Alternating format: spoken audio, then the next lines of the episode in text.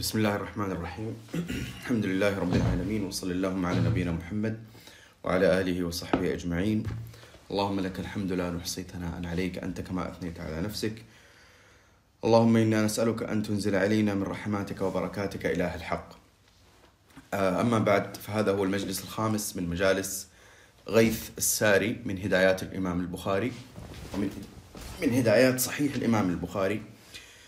وبفضل الله سبحانه وتعالى انتهينا من كتاب بدء الوحي.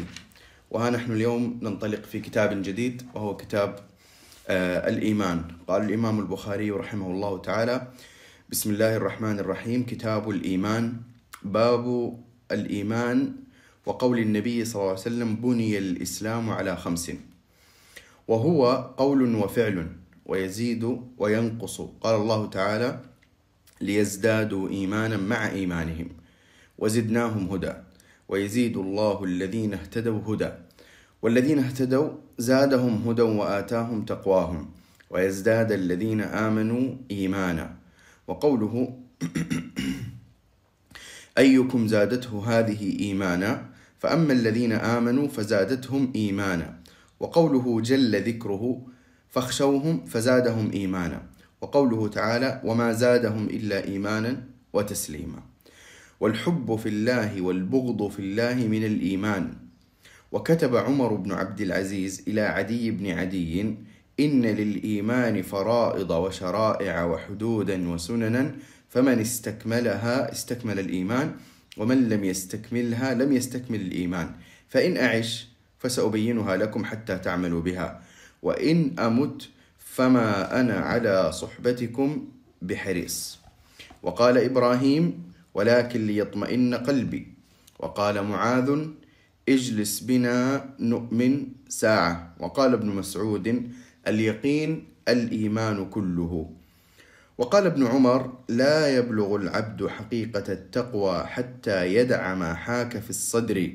وقال مجاهد شرع لكم أوصيناك يا محمد وإياه دينا واحدا. وقال ابن عباس شرعة ومنهاجا سبيلا وسنة. هذه مقدمة كتاب الإيمان للإمام البخاري رحمه الله تعالى. وكما ترون آه هذه المقدمة ليس فيها حديث مسند. ونحن لم نتكلم في بداية الدروس عن منهجية الإمام البخاري والصحيح الإمام البخاري. وذكرت السبب في ذلك وهو أنه إما أن يقدم الإنسان بمقدمة آه، تليق بمستوى صحيح البخاري وتشمل الموضوعات الأساسية في صحيح البخاري أو لا وأحلت في التفصيل إلى آه، هدي الساري للإمام ابن حجر رحمه الله تعالى. فمن الأمور التي ستمر معنا كثيرا أو سنمر عليها كثيرا في صحيح البخاري ما يعرف بمعلقات البخاري. ما يعرف بمعلقات الإمام البخاري. والمعلقات هي الآثار التي لا تذكر بأسانيدها أو لا تذكر بكامل أسانيدها. لا يذكرها البخاري بأسانيدها أو لا يذكرها بكامل أسانيدها. وإنما ينسبها إلى الشخص القائل أو إلى أحد في في طبقة من طبقات الإسناد. فمثل قول الإمام البخاري هنا وكتب عمر بن عبد العزيز. بين وفاة عمر بن عبد العزيز وبين ولادة الإمام البخاري قرابة قرن كامل قرابة قرن. آه، فمن أين أتى بهذا الأثر؟ هنا لم يذكر الإسناد. قالك وكتب عمر. هو يحكي عن شيء قبل قبل يمكن تسعين سنة من آه، من ولادته. قال وكتب عمر. ثم قال وقال معاذ. ومعاذ طبعا قبل ذلك في آه، من الصحابة الذين توفوا مبكرا. وقال ابن مسعود وقال ابن عمر وقال مجاهد وقال ابن عباس هذه كلها آثار لم يدرك الإمام البخاري أصحابها وأخرجها في صحيحه. فهذا يسمى تعليقا علق لم يذكر الإسناد. فهنا مثل هذه الآثار لا آه، ينبغي أن تنسب إلى صحيح الإمام البخاري إلا بإضافة الوصف أنها معلقة. فيقال أخرجه البخاري معلقا. ولا يقال أخرجه البخاري هكذا مطلقا آه، لأن اسم صحيح البخاري هو الاسم يعني ما ما ما ينطبق من الآثار أو من الأحاديث التي أخرجها من الإمام البخاري على عنوان الكتاب هو الذي نستطيع أن نقول فيه أخرجه البخاري في صحيحه بدون ما نبين. اسم الكتاب ما هو؟ الجامع المسند الصحيح المختصر من أمور رسول الله صلى الله عليه وسلم وسننه وأيامه. مرة أخرى الجامع المسند الصحيح المختصر من أمور رسول الله صلى الله عليه وسلم وسننه وأيامه. فكلمة مسند تدل على وجود الإسناد وعلى الاتصال أيضا في بعض الجوانب الاصطلاحية من كلمة مسند. فمن هنا ما لم يكن ما لم يتوفر فيه كلمة مسند يعلم أنه من مكملات الصحيح من مكملات صحيح البخاري وليس من صلبه. من مكملاته وليس من آه، صلبه. ومع ذلك الإمام البخاري كعادته في الدقة وكعادته في الاهتمام بالصحيح. إذا قال قال معاذ قال ابن مسعود قال ابن عمر قال مجاهد هكذا. فهذا عند أكثر العلماء أنه صحيح إلى من نسب إليه القول إذا كان بصيغة الجزم. يعني إذا قال لك قال معاذ معناه أنه ثابت عن معاذ. إذا قال لك قال ابن مسعود معناه ثابت عن ابن مسعود. ولأن الكتاب مختصر. ولأن الكتاب مختصر. فلو ذكر الأسانيد كاملة للصحابة لطال الكتاب. فالآثار المعلقة كثيره جدا في صحيح البخاري. وهي من الجماليات في صحيح البخاري. فكثير من الآثار التي ذكرها عن أصحاب رسول الله وعن التابعين هي من المكملات الجميلة ومما يزيد ال ال الأحاديث بيانا. هذا بالإضافة إلى أنه يذكر الآيات القرآنية قبل الأحاديث كما ترون هنا في كتاب آه الإيمان. كما ترون هنا في كتاب الإيمان. آه إذا آه هذا هذه أول نقطة وهي الكلام على الإشارة إلى قضية معلقات الإمام البخاري. الميزة أيضا وهذه يعني من من الميزات الكبرى في صحيح البخاري أو المتعلقة بصحيح البخاري وهي مرتبطة بال, بال بمقدار الخدمة التي قدمتها الأمة لهذا الكتاب. أن الإمام ابن حجر رحمه الله تتبع كل المعلقات في صحيح البخاري وهي كثيرة جدا. تتبع كل المعلقات التي في صحيح البخاري وأخرجها من الكتب بأسانيدها. يعني قال لك مثلا يأتي لك بقول معين يقول لك هذا أخرجه ابن أبي شيبة. ويأتي لك بالإسناد. ويذهب للأثر اللي بعده يقول لك هذا أخرجه الطبراني ويأتي لك بالإسناد. يعني هذه الآثار التي لم يذكر البخاري أسانيدها ستجد أسانيدها في كتب كثيرة متفرقة. وتجد أن الإمام ابن حجر جمعها في كتاب واحد سماه تغليق التعليق. تغليق التعليق. التعليق اللي هو هذا المعلقات والتغليق اللي هو ذكر أسانيدها. وبيان آه، اتصالها. تغليق التعليق للإمام ابن حجر رحمه الله مطبوع في أربع مجلدات. مطبوع في أربع مجلدات كلها في وصل معلقات الإمام البخاري رحمه الله تعالى. إذا هذا آه، فيما يتعلق بالإشارة إلى قضية آه، المعلقات. ثم نبتدئ مع الموضوعات أو مع الآثار وقبل آه، ذلك الآيات التي ذكرها الامام الإمام البخاري رحمه الله تعالى في كتاب الإيمان. قال رحمه الله تعالى كتاب الإيمان باب الإيمان قول الإيمان وقول النبي صلى الله عليه وسلم بني الإسلام على خمس وهو قول وفعل ويزيد وينقص. وهو قول وفعل ويزيد وينقص. هذه الجملة كأنه أراد أن آه، يجعلها تقريرا في البداية ثم يستدل عليها يعني أراد أن يقررها من كلامه ثم يستدل عليها. فالآيات والآثار التي ذكرها بعد هذا الكلام عبارة عن أدلة لكلامه. أدلة على كلامه. هو قول وفعل يزيد وينقص. كل ما ذكره بعد ذلك هو لتقرير هذه الجملة المختصرة أنه قول وفعل وأنه يزيد وينقص. قول وفعل آه هناك آه، يعني القسم أو الركن الثالث أو أو الشق الثالث وهو الاعتقاد. هو قال قول وفعل فقط ولم يقل اعتقاد. آه، الإيمان قول وفعل قول وعمل ولم يقل اعتقاد. فهنا أحد أمرين. آه، منهم من يقول إن الاعتقاد داخل في قول القلب لأن القول والفعل كل منهما ينقسم إلى قسمين. قول القلب وقول اللسان واعتقاد القلب وعمل القلب وعمل اللسان. وعمل القلب وعمل اللسان. ومنهم من قال ان إن الذي يحتاج آه، أو ان إن ذكر الاعتقاد هو أمر آه، لا يختلف فيه. أصلا لا يوجد أحد يقول إن إن الاعتقاد لا يدخل في آه، الإيمان. اللهم إلا بعض الفرق التي شدت فقالت الإيمان هو قول باللسان فقط. وهو قول شاذ جدا ولم يلتزموا كل لوازمه. على أي حال هو قول وعمل. هذا هذه القضية أن الإيمان اعتقاد وقول وعمل هذه كانت إجماعا بين أصحاب رسول الله صلى الله عليه وسلم وبين آه، السلف المتقدمين من أئمة الإسلام في القرنين الأولين الهجريين. والإمام ابن رجب رحمه الله تعالى في فتح الباري ليس ابن حجر ابن رجب في فتح الباري آه، وأنتم تعلمون أن أن فتح الباري شرح صحيح البخاري و هما عنوانان لكتابين مختلفين. الأول للإمام ابن رجب فتح الباري شرح صحيح البخاري لابن رجب والثاني فتح الباري شرح صحيح البخاري لابن حجر رحمه الله تعالى. والأشهر والأكثر سعة والأكمل من حيث تتميم الكتاب هو آه، فتح الباري لابن حجر. آه، وإن كان فتح الباري لابن رجب من أعظم ما كتب ومن أهم ما كتب على صحيح البخاري ولو اكتمل هو لم يكتمل. لو اكتمل لربما كان أهم أو لا يقل أهمية عن فتح الباري للإمام ابن حجر رحمه الله تعالى. الإمام ابن رجب في فتح الباري آه ذكر إجماع السلف على آه على أن الإيمان آه قول وعمل. وليس فقط قولا وليس فقط اعتقادا. وذكر كلام الشافعي.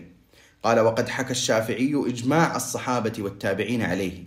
وقد حكى الشافعي إجماع الصحابة والتابعين عليه. ثم قال وحدث بعدهم من يقول الإيمان المعرفة خاصة ومن يقول الإيمان القول خاصة.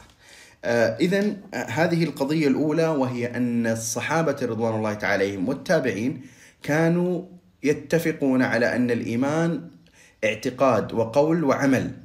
وليس فقط اعتقادا وليس فقط اعتقادا وقولا.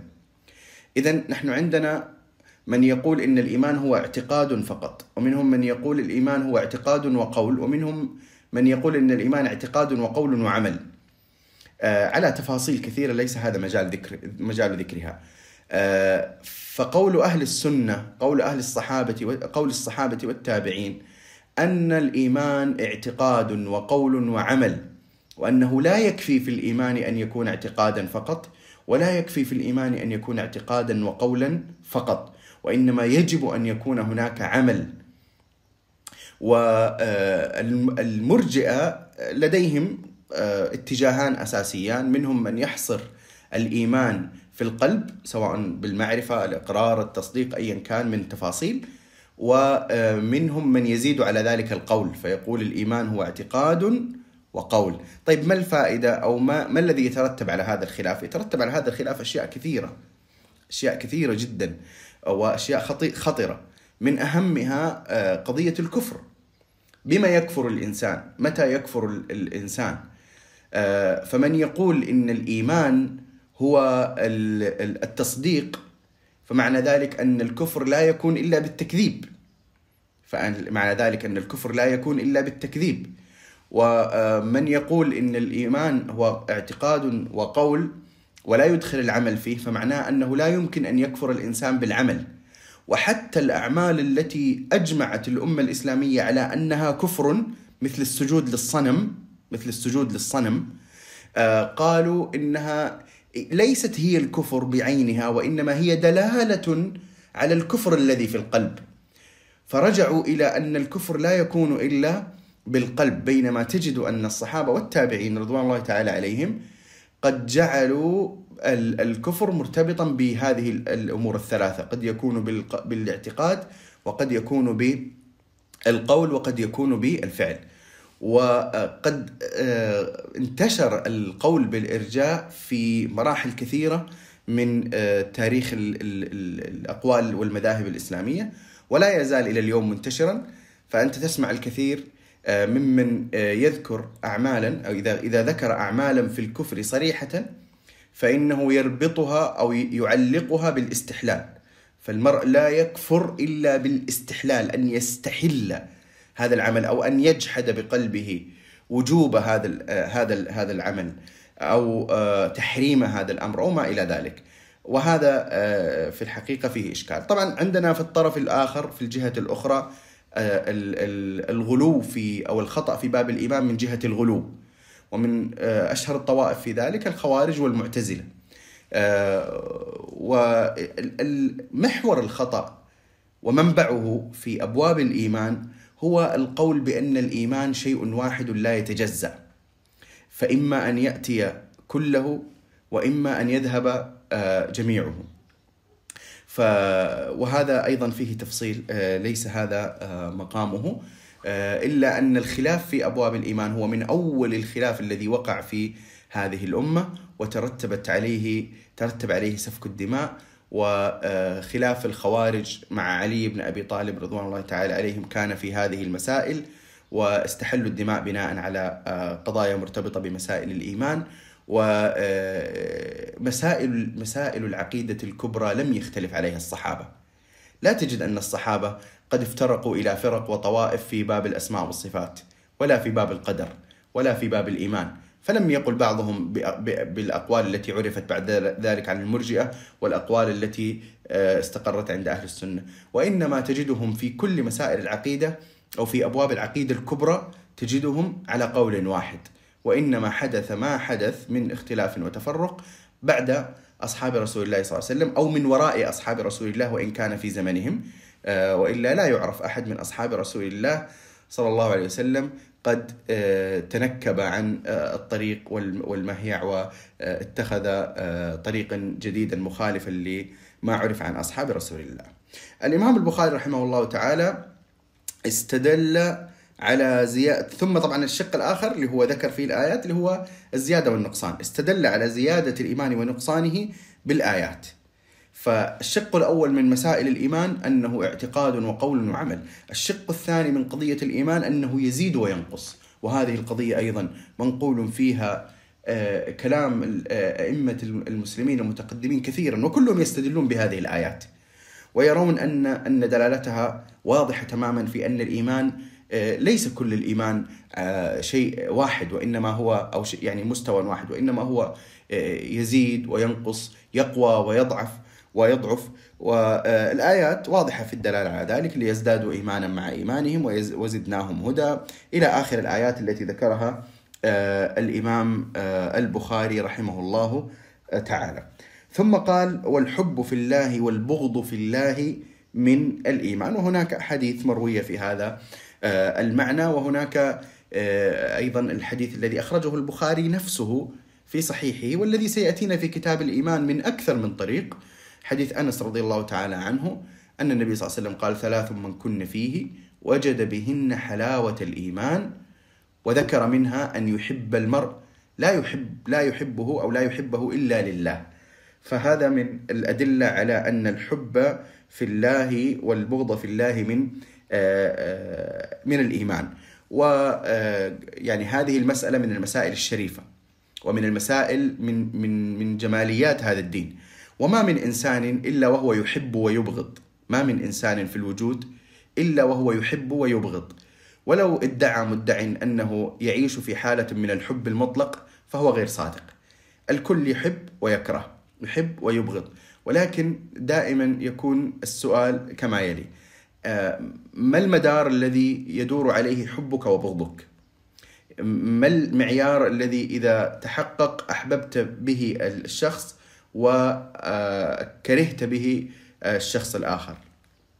فستجد أن الناس يختلفون. فمنهم من يحب ويكره أو يبغض ويوالي ويعادي بناء على مشترك القبيلة بناء على مشترك الوطن بناء على مشترك المصلحة بناء على مشترك الحزب بناء على مشترك التجارة بناء على أيا كان فكل إنسان يحب ويبغض بناء على آه، معيار معين لديه. آه، فالبغض في ذاته ليس امرا مذموما. البغض في ذاته ليس امرا مذموما وإنما قد يكون البغض امرا محمودا إذا كان في محله إذا كان في محله و الحب في الله والبغض في الله هو أشرف معيار يمكن أن يمارس فيه الإنسان الحب والبغض. فإذا كان الحب والبغض يمارس لأجل ما دون الله سبحانه وتعالى ولا يذم الناس من يبغض آه، من اعتدى عليه أو من سب قبيلته أو من سب والده أو أو أو إلى آخره من الأشياء التي يبغض الناس لأجلها مما هو سبب معقول للبغض. فمن باب أولى ألا يكون هناك إشكال في البغض لأجل الله سبحانه وتعالى. وهذه القضية من القضايا التي آه، يحصل فيها آه، تشويه اليوم. ويصور الإسلام على أنه دين الكراهية دين الكراهية والدين الذي ينظر بسوداوية إلى الخلق ويبغضهم وما إلى ذلك بينما تجد من يقول هذا من يقول هذا الكلام هو من أبغض الناس لعباد الله الصالحين.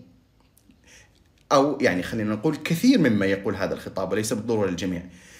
هو هو في نفسه يبغض اناسا من عباد الله الصالحين ويبغضهم لطاعته، يبغضهم لطاعتهم، لا يبغضهم لأنهم اعتدوا عليه أو ضيقوا عليه هو. فقد يكون هو في منأى عن أي تضييق أو منأى عن أي آه، آه، بين قوسين تسلط. وإنما هو يبغضهم لأعمالهم يبغض الصالحين لأعمالهم. فهو يمارس ما يحذر منه. فهو يمارس ما يحذر منه ولكنه في الحقيقة أبغضهم لمخالفتهم هواه. فهم يبغضون لا لأهوائهم وإنما يبغضون لأجل الله خالقهم هم يبغضون لا لأهوائهم وإنما لأجل الله خالقهم سبحانه وتعالى فالحب في الله والبغض في الله عمل شريف من الإيمان من خصال الإيمان ال ال الأساسية ومن خصاص خصال الإيمان الكبرى. آه ثم قال الإمام البخاري رحمه الله تعالى وكتب عمر بن عبد العزيز إلى عدي بن عدي إن للإيمان فرائض وشرائع وحدودا وسننا فمن استكملها استكمل الإيمان ومن لم يستكملها لم يستكمل الإيمان. هنا واضح كلام الإمام الخليفة الراشد المسدد عمر بن عبد العزيز رحمه الله تعالى واضح أنه يختلف مع الأقوال التي حدثت آه، الأقوال المبتدعة التي حدثت من أن الإيمان شيء واحد إما أن يأتي كله وإما أن يذهب كله. فالخوارج قالوا إذا ذهب بعضه ذهب كله. فكفروا بهذا السبب. وطوائف من المرجئة قالوا إذا أتى فإنما يأتي كله ولا يؤثر عليه إلا الجحود واجتثاثه من أصله. وبالتالي لو فعل المرء ما فعل فإنه لا ينقص إيمانه وإيمانه كإيمان جبريل وميكائيل إلى آخره. بينما هنا تجد أن الإمام عمر بن عبد العزيز رحمه الله تعالى ورضي عنه يقول لك الإيمان فرائض شرائع حدود سنن. من استكملها؟ استكمل الإيمان. من لم يستكملها؟ لم يستكمل الإيمان. لم يقل لم يكن مؤمنا لم لم لا لم يستكمل الإيمان. فإن أعش فسأبينها لكم حتى تعملوا بها. وهذا دليل على أنه يرى أن العمل من الإيمان لأنه قال حتى تعملوا بها. حتى تعملوا بها. فهي خصال فيها عمل. وذكر أنها من الإيمان. وإن أمت فما أنا على صحبتكم بحريص. ثم نقل آه، قول الله تعالى آه، على لسان إبراهيم الخليل ولكن ليطمئن قلبي. ما العلاقة بين آه، ليطمئن قلبي وبين ما يريد أن يقرره البخاري هنا من أن الإيمان يزيد وينقص؟ ما العلاقة بين قول إبراهيم عليه السلام ولكن ليطمئن قلبي وبين تقرير الإمام البخاري أن الإيمان يزيد وينقص. حقيقة هذا أمر دقيق جدا وهو من دقة البخاري كذلك. آه، دقيق إلى الغاية. لماذا دقيق إلى الغاية؟ لأن البخاري يقصد من إيراده هذه الآية يقصد تفسير أئمة التابعين لها. يقصد تفسير أئمة التابعين لها. يقصد تفسير سعيد بن جبير ويقصد تفسير مجاهد. يقصد تفسير سعيد بن جبير ويقصد تفسير مجاهد. وسعيد ومجاهد من من الناس الذين يكثر الإمام البخاري من نقل أقوالهم في صحيحه. آه، وأنتم ترون هنا من الأقوال أصلا المذكورة هنا في كتاب الإيمان في الموضع الأول. قال مجاهد. فسعيد بن جبير ومجاهد يكثر البخاري من نقل أقوالهما رحمهم الله تعالى. وهذا يقودنا إلى قضية ضرورة التعرف على الرجال وضرورة التعرف على الأسماء المركزية من التابعين ومعرفة مقاماتهم ومعرفة اختصاصاتهم و وما يتعلق بهم لأننا حين يمر معنا مثل هذا الكلام جيد أنك تفرق بين مجاهد وبين سعيد بن جبير إنه ما تكون أسماء مجردة أو إنه عندك علم مجمل فقط إنه مجاهد عالم فقط. لا كلنا نعرف إن البخاري ما دام ذكره هنا يعني عالم. لكن لابد إنه يكون هناك معرفة بطبقاتهم وتفاصيلهم وما إلى ذلك. وقد مر معنا قد مر معنا أن مجاهدا وسعيد بن جبير من تلاميذ ابن عباس. مر معنا في الدروس الأولى أن مجاهدا وسعيد بن جبير من تلاميذ ابن عباس وزدت عليهم ثالثا وهو عطاء ابن أبي رباح. وسيأتينا إن شاء الله الزيادات في وقتها طاووس وغير طاووس بإذن الله تعالى. حسنا ما هو التفسير نعم عبيد الله بن عبد الله بن عتبة أحسن طلال آه، ما هو التفسير الذي جاء عن سعيد بن جبير وعن مجاهد حتى اختار البخاري هذه الآية لي ليستدل بها على زيادة الإيمان ونقصانه؟ الآيات الأولى واضحة يزداد يزداد إيمانا وما زادهم إلا إيمانا واضحة الدلالة مباشرة لكن ليطمئن قلبي دلالتها ليست واضحة على زيادة الإيمان. لكن إذا قرأت كلام سعيد بن جبير ومجاهد تعلم أن البخاري اختار هذه الآية بعناية. ولكن ليطمئن قلبي قال سعيد بن جبير يزداد يقيني. ولكن ليطمئن قلبي قال سعيد بن جبير يزداد يقيني. ولكن ليطمئن قلبي قال مجاهد لأزداد إيمانا إلى إيماني. قال مجاهد لأزداد إيمانا إلى إيماني. إذا قول إبراهيم عليه السلام ولكن ليطمئن قلبي هو دليل على زيادة الإيمان ومما يدل على ذلك هو تفسير أئمة التفسير من التابعين وهم مجاهد وسعيد بن جبير. فمجاهد قال في تفسير الآية لأزداد إيمانا مع إيماني وسعيد بن جبير قال ليزداد آه، يقيني. وقد مر معنا في مدارج السالكين للإمام ابن القيم في دروس رمضان ما وجه زيادة الإيمان آه، أو زيادة اليقين الذي في الآية. أو بصورة أدق كان الإمام ابن القيم يتكلم عن حديث النبي صلى الله عليه وسلم نحن أحق بالشك من إبراهيم. نحن أحق بالشك من إبراهيم. والنبي صلى الله عليه وسلم يتكلم عن هذه الآية. قال أولم تؤمن؟ قال بلى ولكن ليطمئن قلبي. والجواب المسدد الجميل جدا من الإمام ابن القيم رحمه الله تعالى وأشار إليه ابن رجب في فتح الباري. أشار إليه أيضا ابن رجب فتح الباري وهو أن اليقين آه ثلاث درجات أو ثلاثة أنواع علم اليقين وعين اليقين وحق اليقين. وأشرفها حق اليقين وثم آه بعد ذلك عين اليقين ثم بعد ذلك آه علم اليقين. فإيمانك بالجنة وأنت موقن بها هو علم يقين. حتى إذا رأيتها في آه في يعني حتى إذا رأيتها ولم تدخلها وفي طريق الدخول إليها أو وقفت على بابها فأنت هنا عندك آه، صرت في عين اليقين. فإذا دخلت الجنة وتمتعت بنعيمها فأنت هنا في حق اليقين.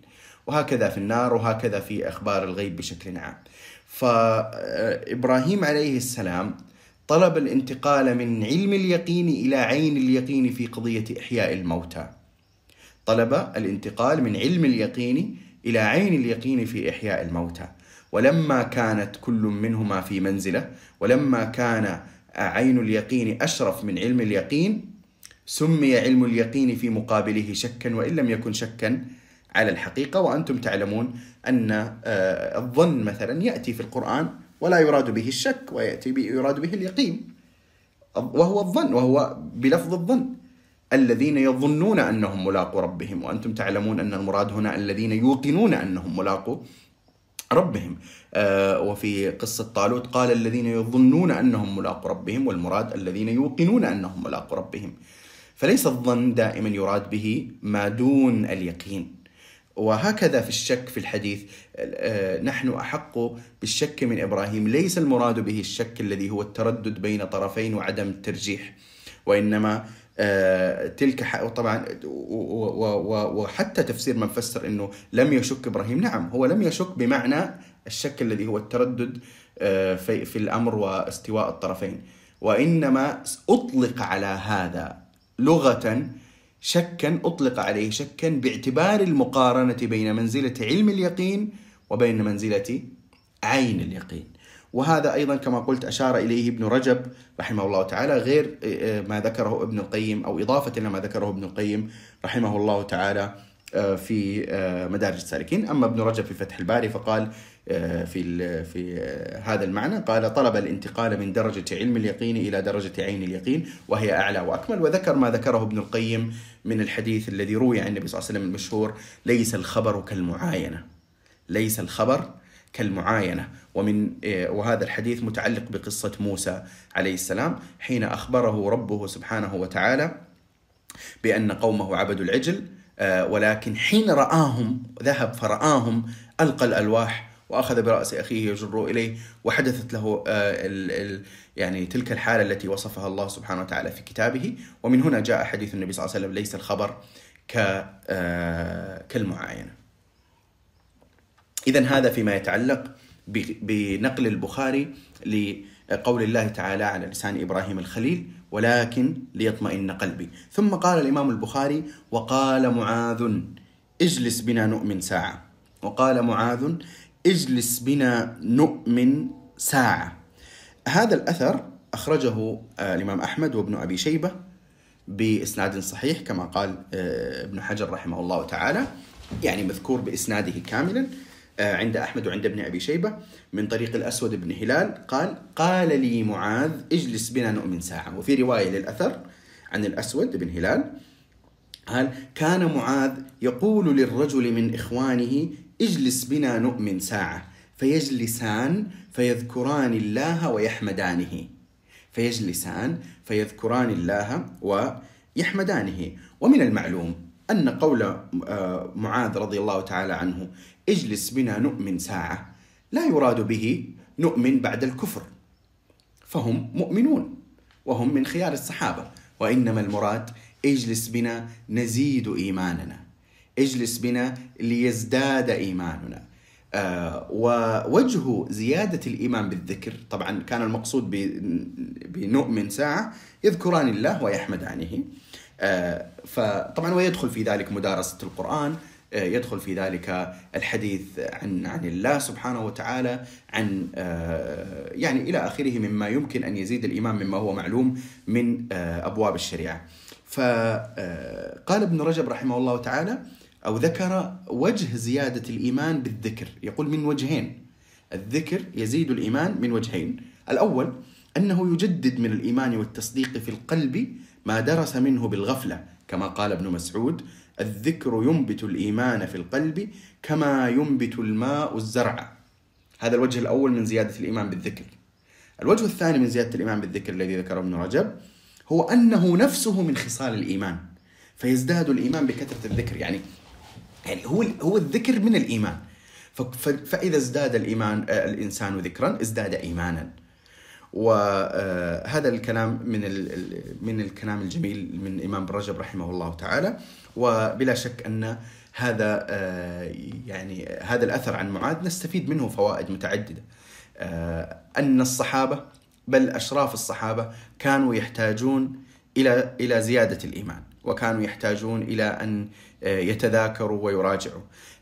أيضا يمكن أن نستفيد منها قضية الصحبة الصالحة. فالأسود بن هلال راوي الأثر هذا قال كان الرجل كان معاذ يقول للرجل من إخوانه يقول للرجل من إخوانه فهذا يعني فيه قضية الصحبة الصالحة والتذاكر والجلوس فيما بينها. وأيضا نستفيد من هذا الأثر فائدة الذكر وأهمية الذكر وما يترتب على الذكر من زيادة الإيمان حتى عبر عنه معاذ رضي الله عنه بنؤمن حتى عبر عنه بنؤمن. وغير ذلك وغير ذلك من الفوائد التي يمكن أن تستفاد من قول من أقسم النبي صلى الله عليه وسلم على حبه له. في الحديث الصحيح المعلوم قال يا معاذ والله إني لأحبك آه ثم قال يا معاذ لا تدعن دبر كل صلاة أن تقول. معاذ من فقهاء الصحابة الكبار رضي الله تعالى عنه وأرضاه. وبعد ذلك ذكر الإمام البخاري رحمه الله تعالى كلام ابن مسعود قال وقال ابن مسعود اليقين الإيمان كله اليقين الإيمان كله. وهذا الأثر أخرجه الإمام الطبراني أخرجه الإمام الطبراني بإسناد صحيح كما ذكر ابن رجب ابن حجر رحمه الله تعالى. وله تتمة هذا الأثر له تتمة لكن البخاري اختصره.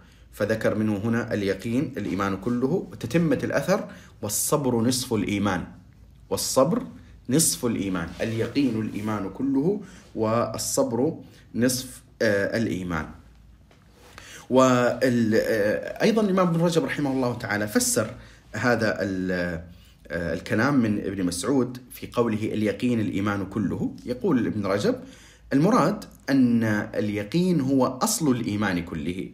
فإذا أيقن القلب بالله وملائكته وكتبه ورسله واليوم الآخر انبعثت الجوارح كلها للاستعداد للقاء الله تعالى بالأعمال الصالحة فنشأ ذلك كله عن اليقين.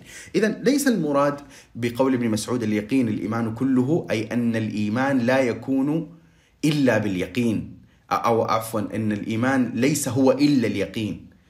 ولا يريد ان لأن اليقين طبعا محله القلب. ولا لا يقصد ابن مسعود ان أن المراد بذلك ان أن ما سوى ما سوى اليقين ليس من الإيمان. لا يقصد ذلك. ولا ولا يقصد أحد من من سواء من المتأخرين أو من المتقدمين. ممن يطلق مثل هذه الإطلاقات أنها تساوي نفس الجملة بالعكس. وإنما المقصود أنه أصل الإيمان كله. فكل ما يأتي من الخير هو نبع من من من ينابيع اليقين. ولذلك الحسن البصري رحمه الله تعالى له كلام جميل جدا نقله ابن أبي الدنيا وأخرجه ابن أبي الدنيا في اليقين وذكره ابن رجب في الفتح.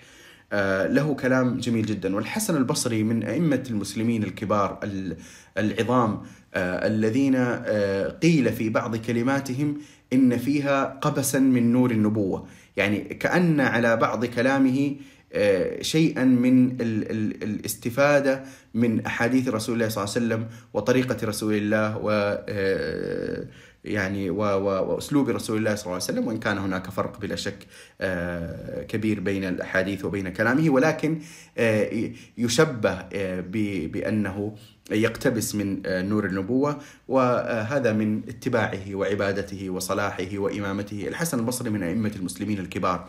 هو وسعيد بن المسيب وأمثالهما من أئمة المسلمين الذين كانوا في تلك المرحلة رحمهم الله تعالى جميعا. له كلام جميل في اليقين كما قلت نقل أخرجه ابن أبي الدنيا في اليقين. قال الحسن ما طلبت الجنة إلا باليقين ولا هرب من النار إلا باليقين. ولا أديت الفرائض إلا باليقين ولا صبر على الحق إلا باليقين. ما طلبت الجنة إلا باليقين ولا هرب من النار إلا باليقين ولا أديت الفرائض إلا باليقين ولا صبر على الحق إلا باليقين. وهذا من جميل الكلام ونفيسه. ومما يحفظ أيضا. ثم قال الإمام البخاري رحمه الله تعالى: قال ابن عمر: لا يبلغ العبد حقيقة التقوى حتى يدع ما حاك في الصدر. وهذا ابن رجب أيضا ذكر مناسبة ذكر هذا الأثر مع هذا الباب قال إنما ذكر البخاري هذا الأثر في الباب لأن خصال التقوى هي خصال الإيمان خصال التقوى هي خصال الإيمان. ف وذكر هنا الورع. وذكر هنا الورع. يعني أن أن من خصال الإيمان الورع. أن من خصال الإيمان الورع. ولقب أو عبر عن الورع بما حاك في الصدر.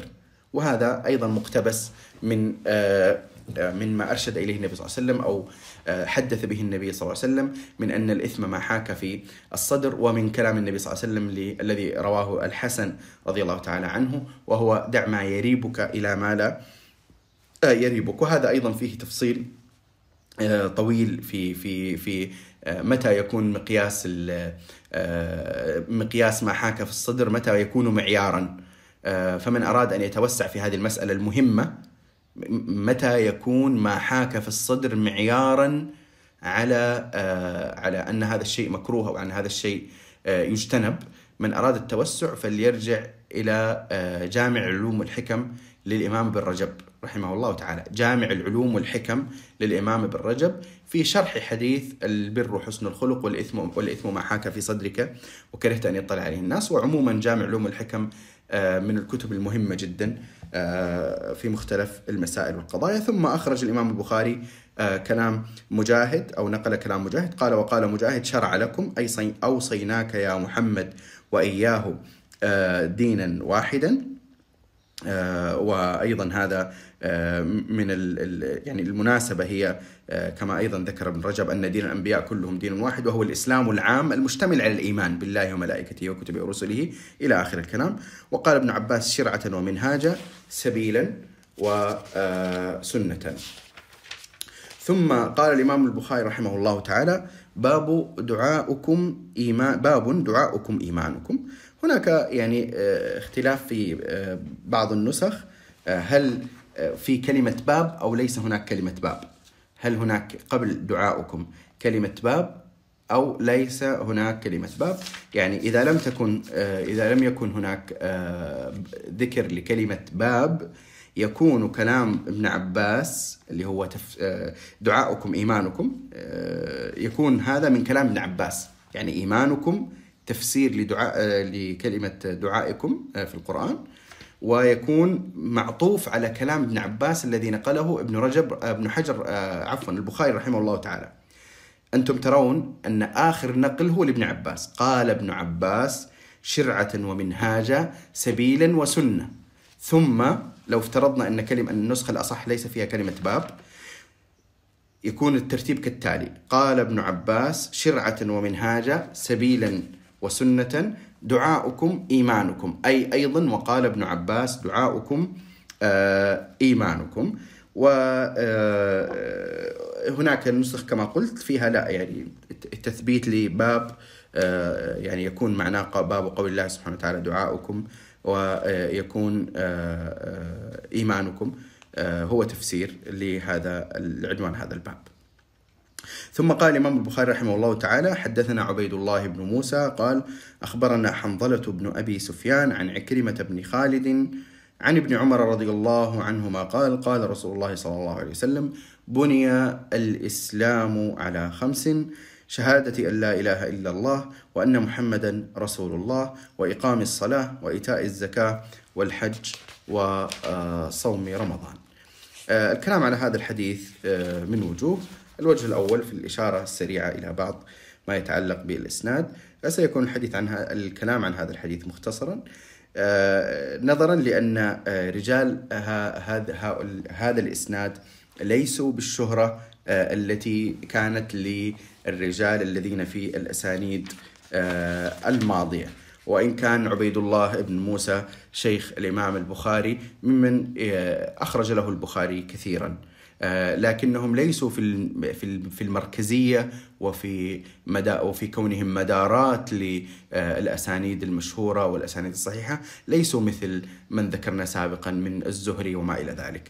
ف ولكنهم طبعا من الرواة المعروفين الثقات من رجال البخاري وهم معروفون بشكل عام لدى المحدثين.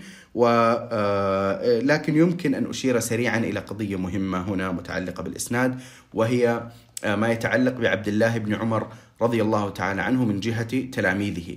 ومعرفة تلاميذ الصحابة من أهم الأمور والفوائد فيها كثيرة جدا خاصة الصحابة الذين نقلت عنهم الفتوى الصحابة الذين نقل عنهم الفقه الصحابة الذين لهم كلام في الشريعة لهم كلام في الحلال والحرام الصحابة الذين لهم إكثار من الرواية. وعبد الله بن عمر ممن تتوفر فيه كل الصفات السابقة.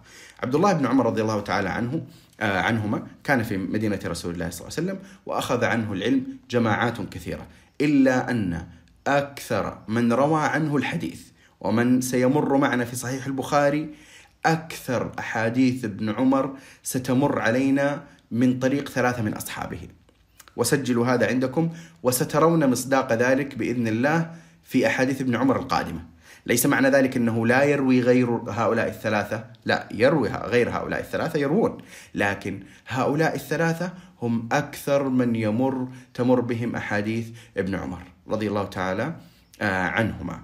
آه، هؤلاء الثلاثة هم نعم مثل ما تفضلت يا عبد الله سالم ابنه سالم ابن عبد الله ابن عمر وهو من فقهاء المسلمين ومن علماء المدينة الكبار ومن أصحاب الفضل وكان آه، يعني معروفا بالرواية وبالعلم وبالإفتاء وبالفضل والخير كان شريفا. سالم ابن عبد الله ابن ابن عمر ابن عمر رضي الله تعالى عنهما.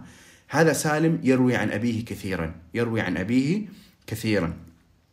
والثاني هو آه، نافع نافع.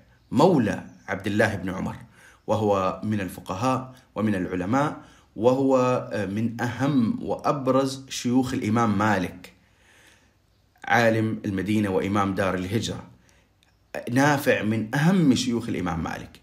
وأنتم إذا قرأتم الموطأ الإمام مالك ستجدون كثيرا من آثار الموطأ وأحاديث الموطأ تمر بنافع. فمالك يقول أخبرنا نافع حدثنا نافع حدثني نافع سمعت نافعا. قال نافع إلى آخره.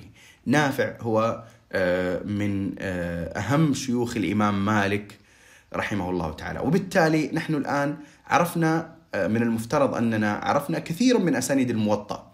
كثير من أسانيد موطأ الإمام مالك. فإذا فتحنا موطأ الإمام مالك سنجد كثيرا من أحاديثه بهذه السلسلة. مالك عن نافع عن ابن عمر مالك عن نافع عن ابن عمر مالك عن نافع عن ابن عمر.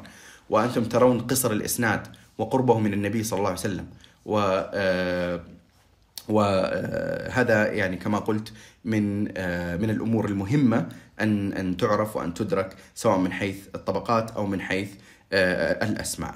فمالك عن نافع عن ابن عمر، اذا هذا التلميذ الثاني لابن عمر رضي الله تعالى عنهما. التلميذ الثالث هو عبد الله بن دينار. عبد الله ابن دينار أيضا مولى ابن عمر هؤلاء الثلاثة أكثر أحاديث ابن عمر تمر بهؤلاء الثلاثة. وكما قلت لكم سترون إن شاء الله حين نقرأ نستمر في صحيح البخاري وتأتينا أحاديث ابن عمر سترون كيف أنها تمر بهؤلاء الثلاثة بالنسبة الغالبة وستجدون أيضا بعض الأحاديث لا, لا تمر بهؤلاء الثلاثة وإنما تمر آه، آه، بغيرهم. حسنا آه، هذا فيما يتعلق ب آه، الإسناد. هناك بعض الفوائد الجانبية في الإسناد. لا نريد لا أريد أن نطيل يعني بذكرها. أنا يهمني قضية المشهورين والمعروفين وحتى يعني آه، تسهل علينا التصور يسهل علينا تصور الطبقات وأئمة الإسلام والمشهورين وما إلى ذلك. وإن كان يمكن أن يذكر هنا ما يتعلق بعكرمة بن خالد وما يشتبه به يعني كفائدة جانبية إنه إنه عكرمة بن خالد في اثنين اسمهم عكرمة بن خالد في نفس الطبقة ونفس الوقت. ويعني آه، نفس الاسم والاسم غريب يعني. عكرمة بن خالد عادة ما يأتي التركيب هذا. عكرمة بن خالد يعني غالبا ما يأتي في بالك إلا إنه شخص واحد عكرمة بن خالد. لكن المحدثون آه، ميزوا بينهما وإن كان في طبقة واحدة هذا عكرمة بن خالد آه، ثقة آه، معروف. عكرمة بن خالد بن سعيد بن العاص. عكرمة بن خالد بن سعيد بن العاص. والآخر عكرمة بن خالد بن سلمة بن هشام المخزومي والثاني ضعيف. عكرمة بن خالد بن سلمة بن هشام المخزومي ضعيف. آه وكلاهما قرشي. كلاهما آه قرشي رحمهم الله تعالى. وهذا أيضا من من العلوم الشريفة في علوم الحديث التمييز بين الأسماء المشتبهة وبين الأسماء المتقاربة وخاصه إذا كانوا في طبقة واحدة وفي مدينة واحدة آه، وهذا فيه يدخل فيه قضية المتفق والمفترق والمؤتلف والمختلف. الوجه الثاني من الكلام على الحديث آه، عادة نحن في الوجه الثاني نتكلم عن آه، غريب الحديث وما يتعلق به من تفسير يعني الألفاظ غير الواضحة ولكن هذا الحديث ليس فيه شيء غير واضح. فنتجاوز الكلام عن الوجه الثاني إلى الوجه الثالث الذي هو ما يمكن أن يستنبط من فوائد منهجية وتربوية وما إلى ذلك من هذا الحديث. آه، من الفوائد التي يمكن أن نستخلصها من هذا الحديث آه، منزلة السنة النبوية. منزلة السنة النبوية. وذلك أن العلم بأن للإسلام أركانا خمسة هو من العلم الشائع بين المسلمين. المتفق عليه بين العلماء. وهذا العلم آه، إنما أتى من السنة. فلا يوجد آية في القرآن تنص على آه، على هذه آه، الخمسة على أنها بناء الإسلام أو أركان الإسلام. وإنما علم ذلك من السنة النبوية. فيستفاد من هذا أن السنة يمكن أن تأتي بأشياء من أصول الإسلام. يمكن أن يستفاد منها أمور هي من الأمور الكبرى التي يتفق عليها علماء المسلمين فبني الإسلام على خمس هذا حديث شريف يستفاد منه غير الأمور الخمسة يستفاد منه شرف السنة في نفسها لأن ما أفاده هذا الحديث من كونه أركان من كون إن الإسلام أن للاسلام أركان الخمسة هو من العلوم أو من الأمور المتفق عليها. أيضا مما يمكن أن نستفيده منهجيا من هذا الحديث قضية مراتب الأمر والنهي ومراتب الخبر. ويعني أنتم تعلمون أنني كررت هذا الموضوع كثيرا وهو موضوع يستحق التكرار. لم يكن النبي صلى الله عليه وسلم يبين الإسلام للصحابة على أنه على مرتبة واحدة. ولم يكن يبين شرائعه على أنها في نفس المنزلة، وإنما كان يبين لهم بوضوح أنها مراتب وأنها منازل ويبين الأصل والفرع والركن وما لا ما لا يدخل في في أساس الإسلام وركنه وإنما يكون مكملا ومعينا ومما يزيد الإيمان وليس من أصله. وحتى الحديث الذي سيأتينا إن شاء الله في في هذا الكتاب وهو حديث واضح الدلالة على المسألة في رواية من رواياته الذي الإيمان بضع وستون شعبة. في رواية أعلاها لا إله إلا الله أو قول لا إله إلا الله. وأدناها إماطة الأذى عن الطريق والحياء شعبة من الإيمان. فهنا الرسول صلى الله عليه وسلم يقول الإسلام بني على خمس أو بني الإسلام على خمس. هذا معناه أنه ركز في هذه الخمس انتبه لهذه الخمس. هذه بناء الإسلام. الإسلام هذه الكلمة الشريفة بنيت على هذه الأمور الخمسة. فإذا زالت هذه الأمور الخمسة لم يبقى إسلام. إذا زالت هذه الأمور الخمسة لم يبقى إسلام.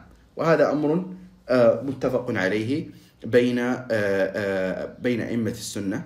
ولكن اختلفوا في زوال بعض هذه الأركان. هل هل زوال بعض هذه الأركان يؤدي إلى زوال اسم الإسلام أو لا يؤدي إلى زوال اسم الإسلام؟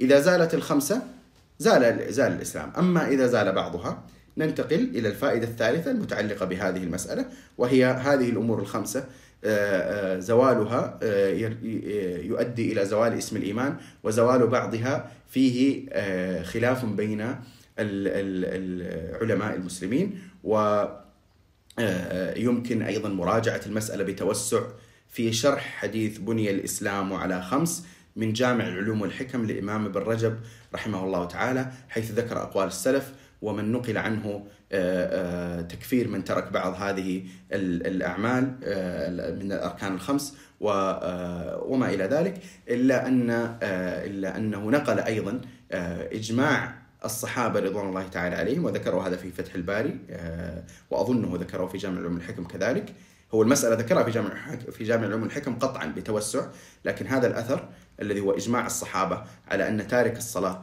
يكفر أظن آه، نقله قطعا في فتح الباري وربما نقله في آه، جامع العلوم الحكم وهو من الآثار المشهورة التي أخرجها الترمذي أيضا عن عبد الله بن شقيق العقيلي قال كان أصحاب رسول الله صلى الله عليه وسلم لا يعدون شيئا من الأعمال تركه كفر إلا الصلاة. والإجماع الذي نقله ابن رجب عن أيوب السختياني وهو من أئمة المتقدمين من المسلمين في القرن الثاني الهجري له كلام في الإجماع كذلك على كفر تارك الصلاة استدلالا بهذا الحديث أو استدلالا بحديث النبي صلى الله عليه وسلم في صحيح مسلم بين الرجل وبين الشرك والكفر ترك الصلاة وحديث الذي في السنن العهد الذي بيننا وبينهم الصلاة فمن تركها فقد كفر. ومن قال بذلك من أئمة المسلمين يعني كثير منهم قالوا إن هذا في من ترك الصلاة مطلقا ليس في من ترك صلاة أو صلاتين. وهم لا يتكلمون هنا عن الجحود عن جحود وجوب الصلاة وإنما يتكلمون عن ترك الصلاة.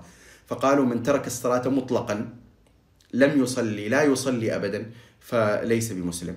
وهناك من أهل العلم أيضا من المتقدمين من بل لم يتفق مع هذه المسألة وجعل ترك الصلاة من نقص الإيمان ومن ترك من ترك يعني شيء من الإيمان الواجب وإن لم يؤدي إلى زوال اسم الإيمان. إلا أن الأقوى الأكثر عن عن الصحابة وعن التابعين وعن أئمة المسلمين المتقدمين هو آه، هو آه، أن أن ترك الصلاة مطلقا يؤدي إلى آه، إلى إلى زوال اسم الإسلام أو إلى خروج من الإسلام عن خروج الشخص من الإسلام. وهذا ليس فقط من كلام عبد الله بن شقيق العقيل الذي نقله عن الصحابة ولا من الإجماع الذي نقله أيوب السختياني. هناك أيضا إجماع نقله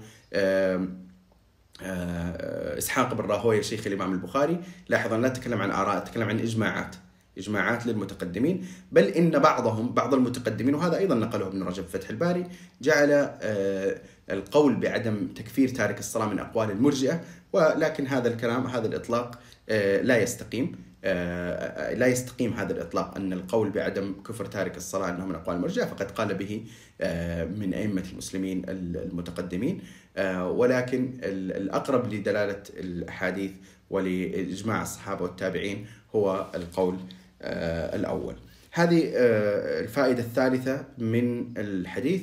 الفائدة الرابعة من الحديث هو في الأسلوب أنه من الحسن للداعية والمعلم أنه هو يعني يذكر الأشياء التي تعين على التصور وتعين على الحفظ. الرسول صلى الله عليه وسلم كان يذكر العدد كثيرا. فيقول مثلا ثلاث من كن فيه وجد بهن حلاوة الإيمان. سبعة يظلهم الله في ظله يوم لا ظل إلا ظله. ثلاثة لا يكلمهم الله ولا ينظر إليهم. بني الإسلام على خمس. وأنتم تعلمون أن النبي صلى الله عليه وسلم لو قال بني الإسلام على شهادة أن لا إله إلا الله وأن محمد رسول الله وإقام الصلاة وإيتاء الزكاة والحج وصوم رمضان دون أن يذكر كلمة خمس لكان ضبط هذه الأمور الخمسة أصعب ولكان احتمال النسيان فيها أكثر. ولكن حين قال خمس فأنت قد لصق بذهنك التصق بذهنك أن أن الإسلام مبني على خمس. فأنت تعددها مستحضرا أنها خمسة. وهذا من الأساليب التي آه، تثبت المعلومة. ولذلك قالوا حتى في حفظ الصحابة في مسألة ضبط الصحابة قالوا إنه آه، إنه غير آه، صفاء الذهن الذي كان لديهم غير المحبة التي كانت تنطق بها أعينهم وهم يتلقفون كلام النبي صلى الله عليه وسلم. آه، غير آه، ما عرف عن كل العرب في تلك المرحلة من حفظ القصائد الطويلة بدون كتابة غير وغير وغير هو أن النبي صلى الله عليه وسلم نفسه أن النبي صلى الله عليه وسلم نفسه كان حين يؤدي حين يتكلم حين يتحدث كما قالت عائشة لم يكن يسرد يسرد الكلام أو يسرد الكلام كسردكم آه، وإنما كان يتكلم كلاما فصلا. متأنيا وكان يعيد الكلام كما نقل عنه صلى الله عليه وسلم أنه كان يكرر بعض الكلمات ثلاثا وهكذا آه، يقسم آه، يذكر الأعداد أحيانا يشرح بوسائل عملية مثل أن يرسم يرسم على على الأرض كما ثبت في صحيح البخاري أنه رسم النبي صلى الله عليه وسلم وأحيانا بالسؤال يجعلهم يفكرون ثم يجيب وهذا سيأتينا في البخاري أيضا عن ابن عمر أيضا كما في هذا الحديث آه، حين قال أخبروني عن شجرة تشبه الرجل المسلم لا يتحات ورقها وترك لهم فرصة للتفكير وأخذ كما قال ابن عمر وقع الناس في شجر البوادي. وقع الناس في شجر البوادي أي وقع وهلهم ووقعت أوهامهم ووقع تفكيرهم إلى أو انصرف تفكيرهم إلى أشجار البوادي. فأخذوا يقولون شجر كذا شجر كذا ولا كذا. وابن عمر قال فوقع في نفسي أنها النخلة ولكن استحى أن يتكلم لأن الكبار لم يتكلموا. وفي القوم أبو بكر وعمر رضي الله تعالى عنهما. ثم قال النبي صلى الله عليه وسلم هي النخلة. فلما انصرفوا ذهب ابن عمر إلى والده عمر بن الخطاب رضي الله عنه فقال يا أبي وقع في نفسي أن النخلة فقال عمر لو قلتها لكان أحب إلي من كذا وكذا. فهذه مسألة مهمة مهم إدراكها في قضية حفظ الصحابة وضبط الصحابة لأن بعض المشككين اليوم يثير هذه القضية. يقول أنتم في الجرح والتعديل تكلمتم عن الرجال لكن الصحابة تجاوزتموهم. ويعني لم لم تدققوا في القضية وهذا الكلام غير صحيح. فهذه أمور يجب مراعاتها بالإضافة إلى أنه بعد ذلك كله الصحابة كان يصحح بعضهم لبعض. فإذا أخطأ صحابي في النقل كان يصحح له. وأنتم تعلمون أن ابن عباس كما في البخاري آه، قال إن النبي صلى الله عليه وسلم تزوج ميمونة وهو محرم وأئمة المسلمين خطأوا ابن عباس في هذا القول وقالوا إنه وهم وإن وأن الصواب ما قالته ميمونة أن النبي صلى الله عليه وسلم تزوجها وهو حلال. وهذا نقل عن ميمونة مع أن الكلام الذي نقل عن ميمونة طبعا إن كان إسناده صحيح لكنه ليس في البخاري. ف آه، أو أو الآن نسيت لا أذكر جيدا لكن أظنه ليس في البخاري. فعلى آه، أي حال قدموا كلام ميمونة. وخطأوا ابن عباس في نقله. قالوا وهم رضي الله تعالى عنه هذا معناه ماذا؟ معناه أنه ليس كل ما كان ينقل عن الصحابة كان آه، لا يراجع أو لا يصحح. وأنتم تعلمون مراجعات عائشة للصحابة وما إلى ذلك من الأمور. هذا بالإضافة إلى مركزية قول النبي صلى الله عليه وسلم من كذب علي متعمدا فليتبوأ مقعده من النار حتى إنه لا يكاد يوجد حديث في سنة النبي صلى الله عليه وسلم نقله عدد من الصحابة أكثر من حديث من كذب علي متعمدا. وهذا من العجب ومن الأمور التي تستحق التأمل وتستحق التوقف. من أكثر ما نقل عن النبي صلى الله عليه وسلم من حديث نقله عنه الصحابة هو هذا الحديث من كذب علي متعمدا فليتبوأ مقعده من النار. هذا معناه مركزية هذا الحديث لديهم. حتى نقلوه بأعداد غفيرة بأعداد كبيرة. آه، وما علم عنهم مما زكاهم الله به من الإيمان وما إلى ذلك. آه، آه، ومع استحضار مركزية حديث من كذب علي فهذا معناه أنهم كانوا يراعون قضية النقل ويخافون من قضية الكذب. والمنقول عن آحادهم أيضا عن آحادهم وأفرادهم يؤيد هذا المعنى. ف وما أكثر الآثار العجيبة في هذا. ففي صحيح مسلم مثلا عن آه، زيد بن أرقم رضي الله تعالى عنه لما كان يحدث أحد التابعين فقال يا بني لقد كبر سني ورق عظمي والحديث عن رسول الله شديد. لقد كبر سني ورق عظمي والحديث عن رسول الله شديد. يعني يخاف أنه يخطئ في كلمة أو شيء. وكذلك آه، ابن ماجه نقل مجموعة من الآثار في هذا المعنى شريفة جدا آه، منها أن أن آه، أنس رضي الله تعالى عنه فيما أذكر قال نقل كلاما عن الرسول صلى الله عليه وسلم ثم أطرق فقال أو كما قال أو قريبا مما قال. وكذلك عبد الله بن مسعود آه، حين آه، قال قال رسول الله صلى الله عليه وسلم ثم أطرق وبكى إلى آخره. فاستحضارهم لهذا المعنى آه، معنى أنه أنه أنا أنقل دينا. ولا أنقل رأيا مجردا وأنه أنت مطالب أن تنقل الرسالة كما هي لا أن أن يعني تذكر رأيك أنت إلا أن تبينه أنه رأيك بعد أن تنقل الرسالة وهكذا. فهذا هذه كله من الأمور هذا كله من الأمور التي يجب أن تراعى في مسألة ضبط الصحابة وهذا كله تفريع عن آه، أسلوب النبي صلى الله عليه وسلم في قوله بني الإسلام على خمس. إنه أسلوب النبي صلى الله عليه وسلم كان واضحا أسلوب النبي صلى الله عليه وسلم كان مقسما. آه، يذكر الأعداد ويذكر تقسيمات الكلام وهذا كثير في الحديث. ليس امرا آه، استثنائيا وليس امرا آت في الحاشية أو في لا. وإنما هو أمر آه، أساسي في كلام النبي صلى الله عليه وسلم وفي خطابه. هذا والله تعالى أعلم. وصلى اللهم على نبينا محمد وعلى آله وصحبه أجمعين.